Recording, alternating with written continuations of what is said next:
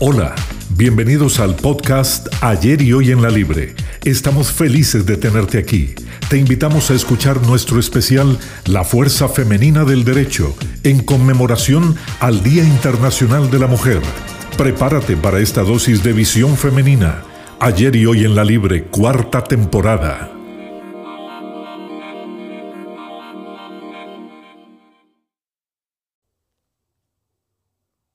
Bienvenidos al podcast Ayer y Hoy en la Libre. Les saluda la conductora Andrea Solano. En esta temporada hemos preparado un homenaje para las mujeres del gremio, el cual lo hemos llamado La Fuerza Femenina del Derecho. Y hoy contamos con una invitada de lujo, la presidenta ejecutiva de la Caja Costarricense de Seguro Social, la señora Marta Eugenia Esquivel Rodríguez. Doña Marta Eugenia cuenta con una maestría académica enfocada en la sensibilidad de la materia laboral y la seguridad social y pensiones y salud también es doctoranda en materia constitucional administrativa enfocada en las nuevas tendencias de la protección de los derechos humanos. Bienvenida y gracias por acompañarnos el día de hoy. Bueno, muy buenas tardes, feliz de estar aquí acompañándolos, sobre todo cuando eh, hacemos un recuento de la participación tan importante de las mujeres abogadas en las diferentes áreas y con la posibilidad de compartir nuestra experiencia particular y personal con esas futuras profesionales en derecho. Yo creo que para, para iniciar nos, nos, encantaría conocer realmente cuál fue la motivación en la que la llevó a estudiar derecho. Realmente, y en los años, que ni voy a recordar, pero hace muchos años, eh, cuando uno entraba a la universidad, les debo decir que era muy poco el, la información que uno tenía en cuanto a qué área profesional dirigirse. Entonces, cuando yo entro incluso a la Universidad de Costa Rica, como no tenía la seguridad todavía en ese momento, entro a estudiar idiomas. Yo estuve un año en la carrera de francés, idioma que me fascina. Lástima que no lo he podido mantener eh, practicando, pero es un idioma que me encanta. Y eh, ya después del primer año, mi abuelo era abogado, eh, decidí que esa era la línea que me interesaba estudiar. Un año después de haber ingresado a la universidad, eh, entré a la carrera de Derecho y les debo decir que hoy más que nunca eh, me siento muy satisfecha de haber tomado esa decisión. ¿Cómo calificaría usted más bien? ¿Cuál es el perfil que usted considera que es el idóneo para un estudiante de Derecho? Bueno, en primer lugar, creo que debe ser una persona que se fije metas claras, pero con un, a ver, un componente social importante. Así como un funcionario público tiene que tener en su ADN el servicio público como norte, la persona que estudia derecho, hombre o mujer, debe tener clara esa vocación de ayudar al prójimo, de ayudar a las personas a resolver sus conflictos, a buscar uno de los elementos que son tan complejos, pero que dan tanta satisfacción, que es lograr justicia. Eh, el lograr justicia debe ser como parte de, de los objetivos meta que uno tenga en la vida si de verdad quiere ser un abogado o una abogada exitosa. Porque no es solo el hecho de generar recursos económicos, eso no, porque para eso me pongo a vender propiedades, otro tipo de, de actividades, lo que lo puede llenar a uno de satisfacción siendo profesional en derecho es lograr a través del esfuerzo personal, intelectual y profesional alcanzar que su cliente logre justicia. No necesariamente significa que yo voy a ganar todos los procesos, pero sí lograr eh, ese análisis de hechos y de derecho que al final le, den a usted esa sensación de que en el caso particular se hizo justicia dentro de los parámetros que se tienen a mano por parte de un juez o jueza. Creo que el elemento fundamental es ese norte, buscar la justicia a partir de los hechos que queden demostrados. Doña Marta, ¿quién ha sido la mujer que más la ha inspirado en su carrera?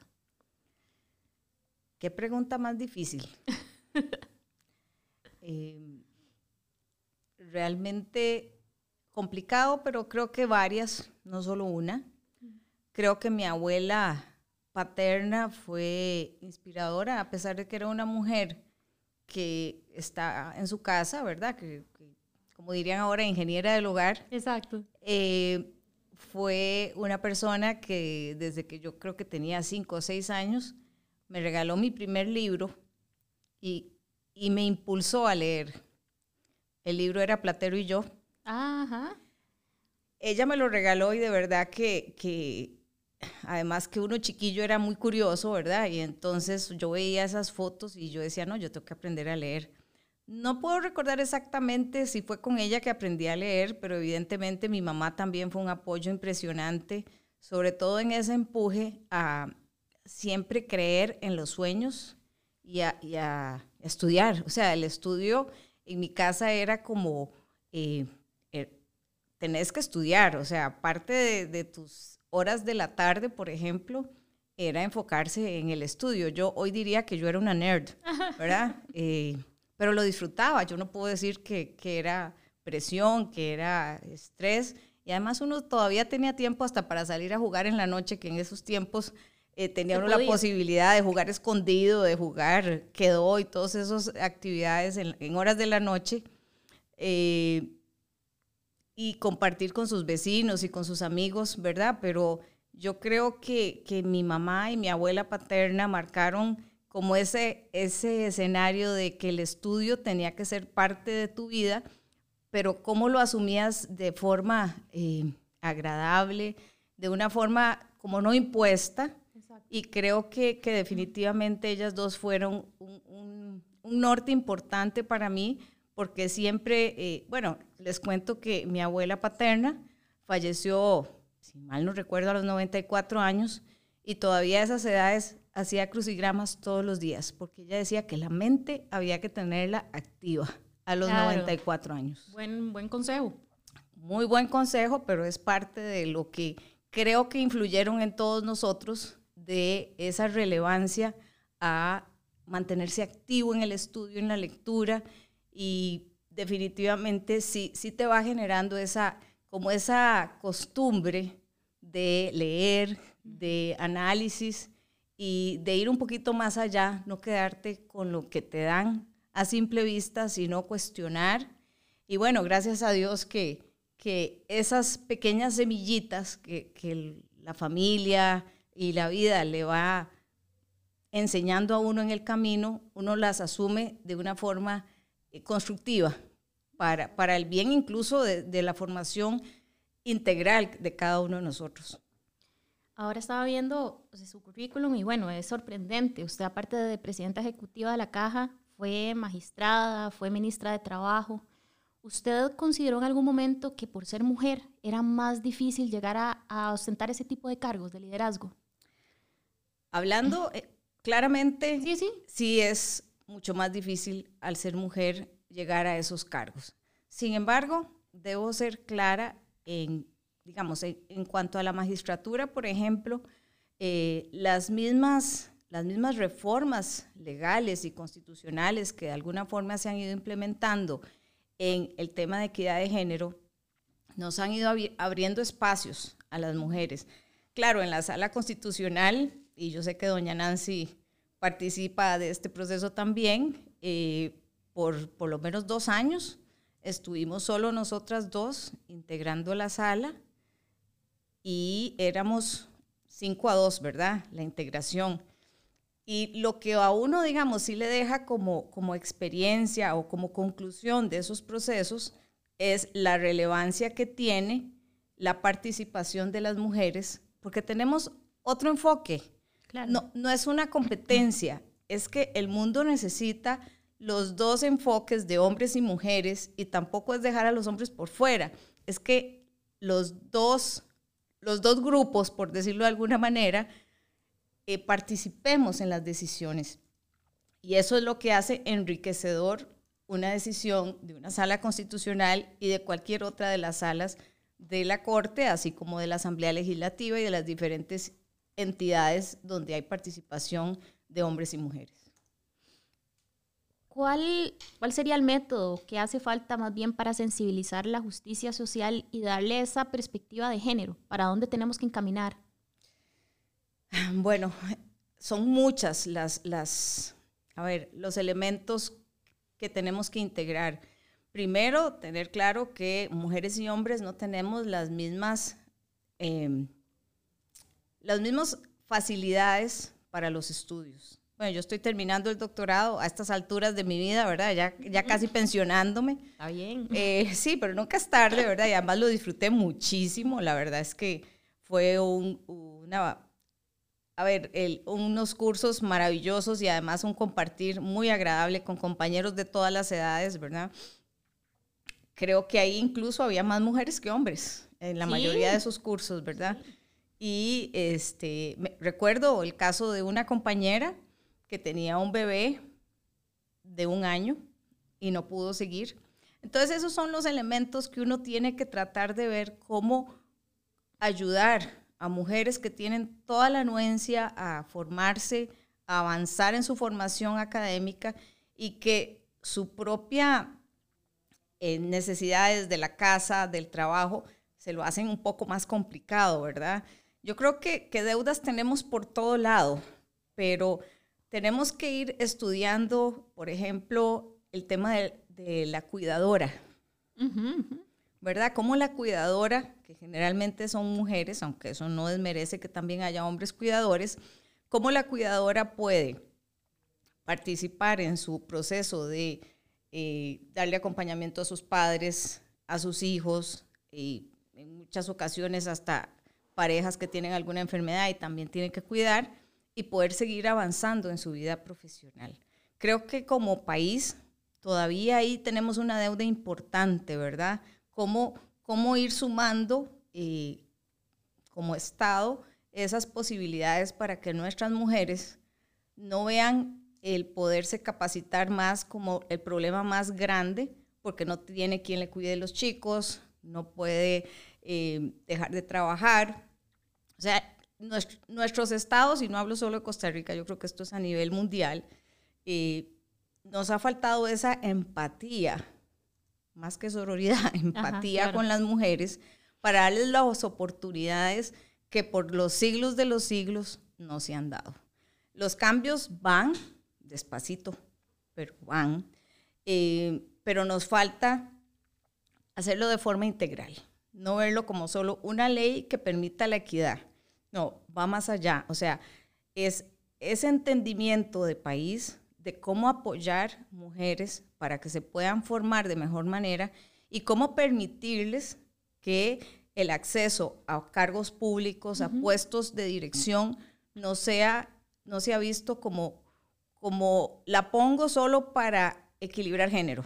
No, la pongo porque tiene la capacidad para hacer, realizar ese puesto y además eh, la formación, que como les digo, tiene que ir de la mano con todos estos procesos. Claro, si ustedes empiezan a equilibrar eh, temas académicos, por supuesto, por esto que venimos hablando, puede desfasarse, pero si incorporamos habilidades blandas, temas de especialidades, que son incluso temas mucho más pequeños, ahí podríamos hacer equilibrios importantes. ¿Cuál debería ser la participación de la mujer en el siglo XXI en una sociedad donde prevalece más, digamos, una falta de oportunidades para las mujeres y principalmente profesionales en el derecho? Es, eh, no es difícil, es claro que tenemos que tener esa empatía que les comentaba, pero hay un tema que a mí me ha llamado mucho la atención y es la sororidad. Realmente cuando algunas mujeres llegamos a puestos de poder, buscamos esos mecanismos para que la mujer profesional, que les debo decir, o sea, yo tengo que reconocer las capacidades de tantas mujeres que han estado trabajando a la par mía. Eh, por ejemplo, en mi oficina, yo creo que tengo como siete, tres, digamos, mujeres y hombres y profesionales excelentes, ¿verdad? Que uno, yo realmente a veces digo, qué maravilla que tengamos y podamos contar en el país con gente tan buena y tan profesional.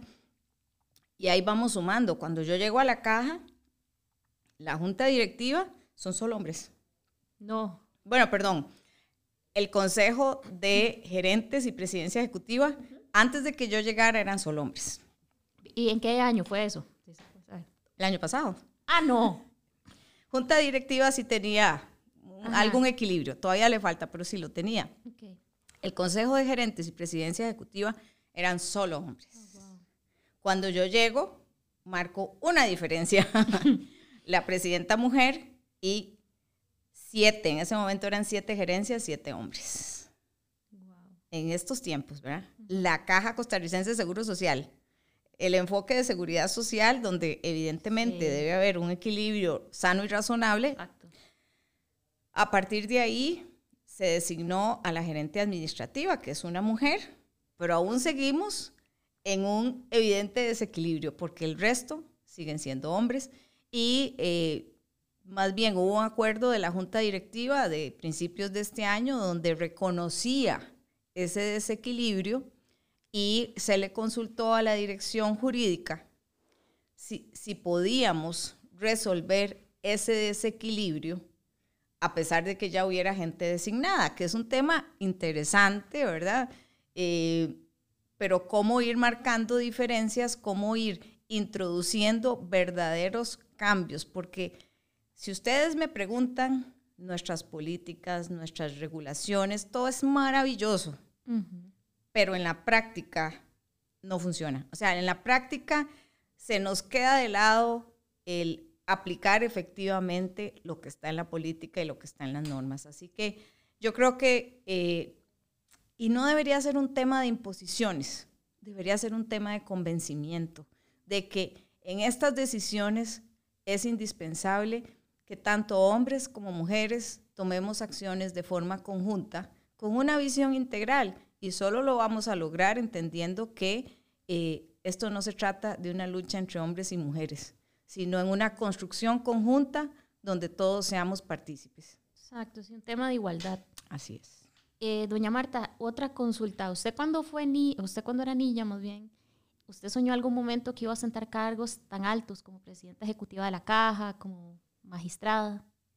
No, yo creo que no. Seguro me imaginaba cosas más simples. este, realmente, incluso cuando se me ofrece la oportunidad, bueno, voy a devolverme, digamos, cómo la vida ha sido, la vida y Dios. La verdad que uno tiene que ser agradecido, crea o no, en el universo, Dios. Eh, lo que pasa es que cuando lo ponen a uno en esas posiciones, la, a ver, la carga de esfuerzo que uno tiene que hacer para hacer las cosas bien es mucho más alta, ¿verdad? Cuando yo entro al Poder Judicial, que debo decirle que ha sido una de las experiencias más maravillosas, a pesar de los problemas que también ahí encontré. O sea, yo entro en enero del 2017 como jueza 3 de trabajo para el mes de agosto, si no me equivoco, me ascienden a jueza 5 de trabajo, jueza de apelaciones.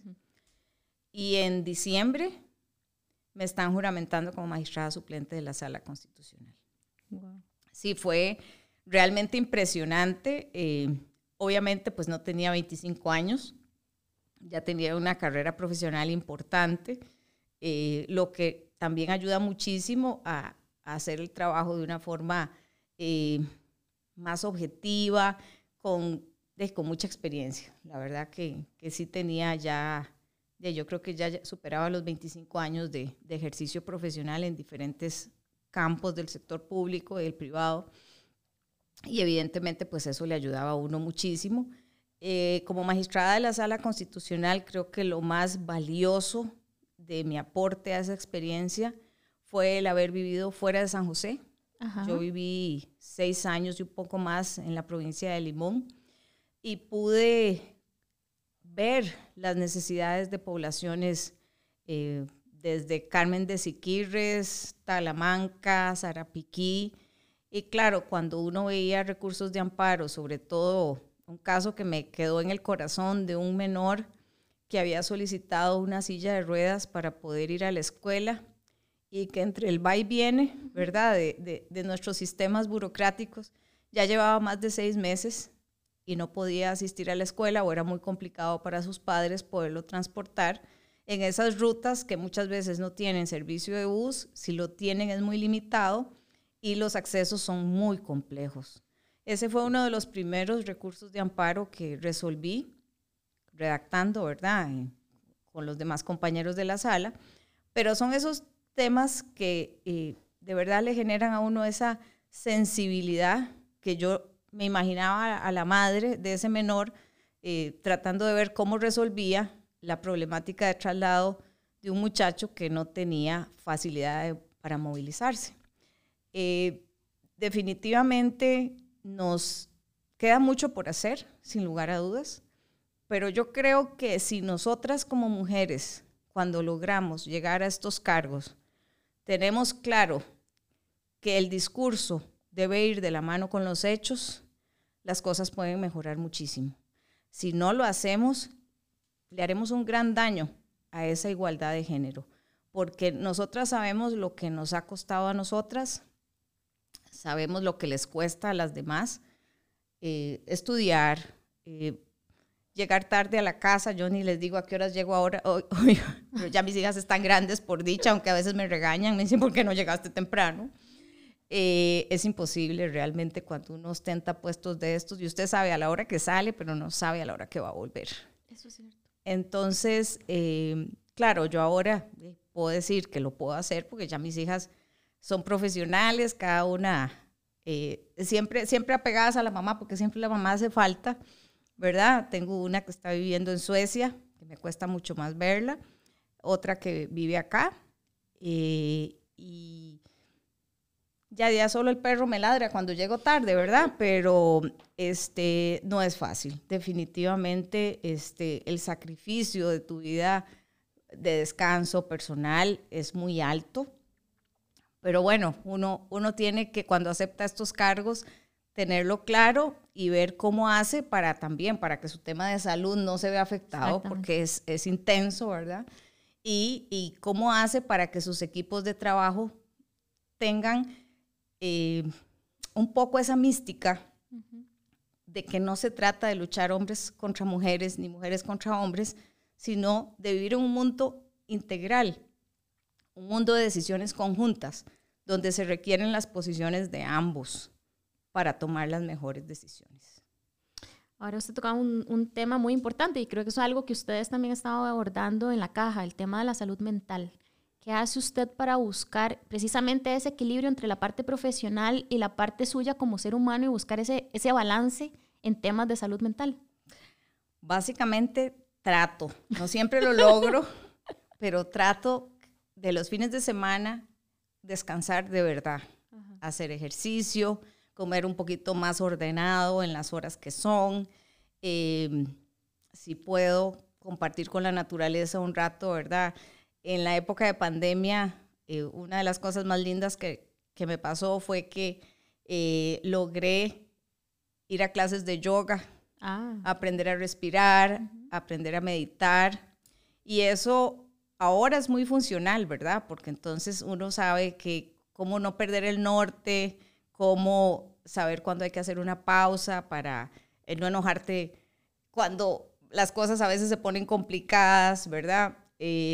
Entender que todos somos diferentes y que algunos actúan de una forma que no necesariamente es lo que uno profesionalmente o moralmente haría, pero cada quien responde a sus, a sus concepciones morales, intelectuales o sus necesidades de sobrevivencia en un mundo complejo, porque cada vez es más complejo.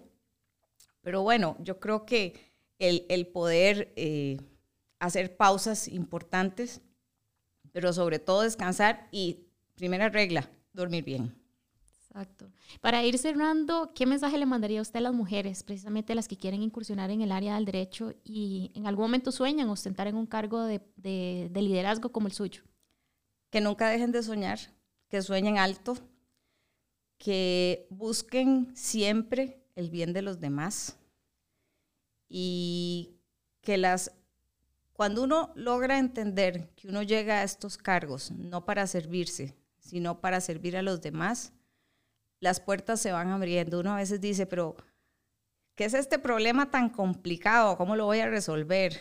y al día siguiente usted se levanta y dice, ya, ya tengo una idea cómo voy a resolverlo. Probablemente en la noche estuve trabajando, ¿verdad? Que es lo que uno no debería hacer, pero bueno, lo hace y, hay que tratar de no hacerlo, pero yo creo que eh, cuando uno tiene claro que llega a estos puestos para ayudar, sobre todo a los más sensibles, a los más humildes, a los que muchas veces ni siquiera conocen sus derechos y uno puede ser el mecanismo para ayudarlos a salir de la pobreza, la vida le abre a uno las puertas y le va enseñando el camino. Se hace mucho más sencillo, pero siempre, siempre el norte tiene que ser ayudarle a los, a los demás, servirle a los demás, nunca servirse, nunca tomar acciones para beneficio personal. Eso cancelado. En el momento que usted hace eso, yo creo que todo se le viene en negativo. Cuando usted tiene claridad de que usted está ahí porque tiene una misión que cumplir y es para ayudar a otros, sobre todo en el cargo que yo tengo, más que en cualquiera, eh, porque es la salud de las personas, muchas veces hasta la vida. Cuando usted lo logra eh, ya meter en su conciencia y en el subconsciente, las puertas se van abriendo y se va simplificando todo. Es algo de verdad que yo a veces no me lo puedo explicar, nada más le doy gracias a Dios porque me ayuda. O sea, aquí uno necesita ayuda de todo el mundo, pero sin lugar a dudas de, de, Dios, del universo y de quien quieran creer, pero de verdad que eh, ese, ese sentimiento de que uno llega a un puesto no por casualidad, sino porque uno tiene una misión y que esa misión es ayudar a los más, eh, no voy a decir necesitados porque es una palabra que no me gusta, pero a las poblaciones que muchas veces no tienen ni siquiera el conocimiento de qué ofrece la Caja Costarricense de Seguro Social, qué es un EVAIS, cómo hago yo para que me hagan un tratamiento en mis dientes que se me están dañando y si no lo hago ahora, a futuro, eso va a ser un desastre en mi vida de adulto mayor. Todos esos aspectos nos obligan a nosotros a tomar decisiones muy fuertes cuando las cosas se están haciendo mal y redireccionar las acciones para que los recursos limitados sean suficientes para tantas necesidades que hay en todas las poblaciones del país. Así que yo creo que el mensaje que les doy es sueñen, sueñen alto, pero nunca pierdan el norte, que debe ser las poblaciones más sencillas, las más humildes y las que muchas veces están más lejanas de los servicios principales de salud, en mi caso particular. No, doña Marta, más bien agradecerlos por acompañarnos el día de hoy y, y, bueno, de verdad que es un honor que nos siga inspirando como a muchas mujeres que estudiamos en esta universidad y saber que también usted es una estudiante de acá y que se ha formado en las aulas de la Universidad Escuela Libre de Derecho. Agradecerle y más bien gracias y ojalá que pueda acompañarnos en otro podcast. Por supuesto, a ustedes muchísimas gracias y un gran abrazo a todas las mujeres de este país. Muchísimas gracias y gracias por acompañarnos en el podcast Ayer y Hoy en la Libre. Se despide la conductora Andrea Solano.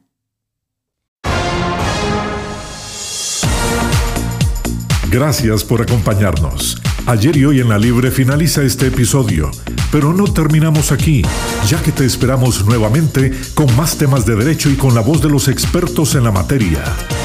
Ayer y hoy en la Libre, cuarta temporada.